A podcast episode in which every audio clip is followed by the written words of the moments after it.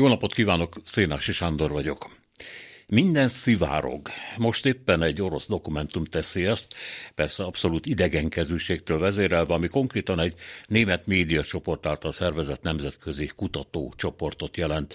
Rögtön meg kell vallani, hogy hatalmas titkokról nincsen szó. Az anyagot a határon túli együttműködés elnök igazgatósága állította össze Putyin adminisztrációjának, és arról szól, hogyan kellene növelni az orosz befolyást a Baltikumban.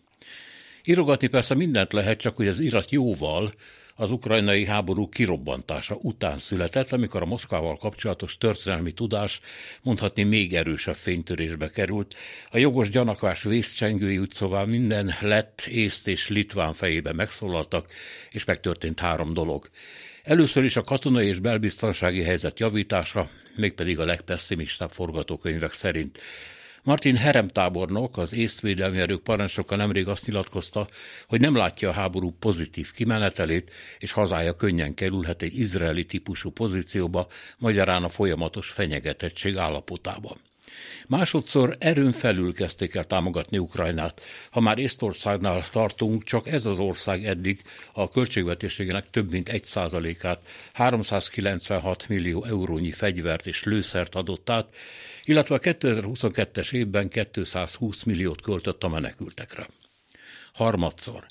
A Baltikumban élő orosz népességtől a legteljesebb lojalitás követelik meg, ami főleg Lettországban sokszor fölösleges keménykedést is jelent, de hát az említett vészcsengőktől itt sem tekinthetünk el. Mindehez képest a kiszivárogtatott orosz dokumentum sürgős teendőnként elírja, a következőt.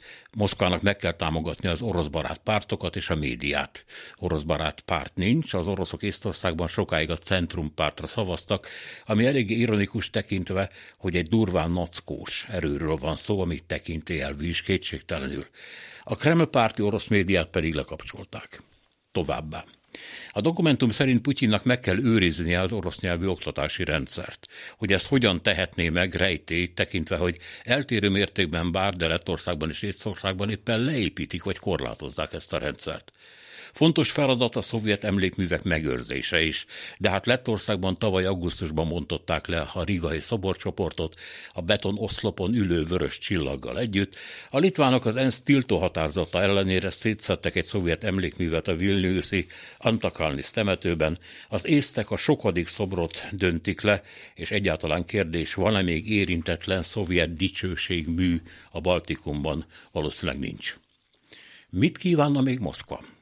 Nyilván még sok mindent. Rigát a be nem kikötőjével, Jurmala homokos tengerpartját, ahol a szovjet tisztviselők és tisztek feleségei valaha oly felhőtlen napokat töltöttek el, a kilépést a NATO-ból, a rubel bevezetését és azt, hogy a borcs levesnek ne főzzék az ukrán verzióját. A megszűnt birodalommal kapcsolatos kiség késéinek tűnő utófájások között azonban a kiszivárgott orosz dokumentum nem említi a katonai akció lehetőségét a Baltikummal szemben, ami szép tőle. A sok mámoros mondat között az az egyetlen józan, amit a szövegbe bele se írtak.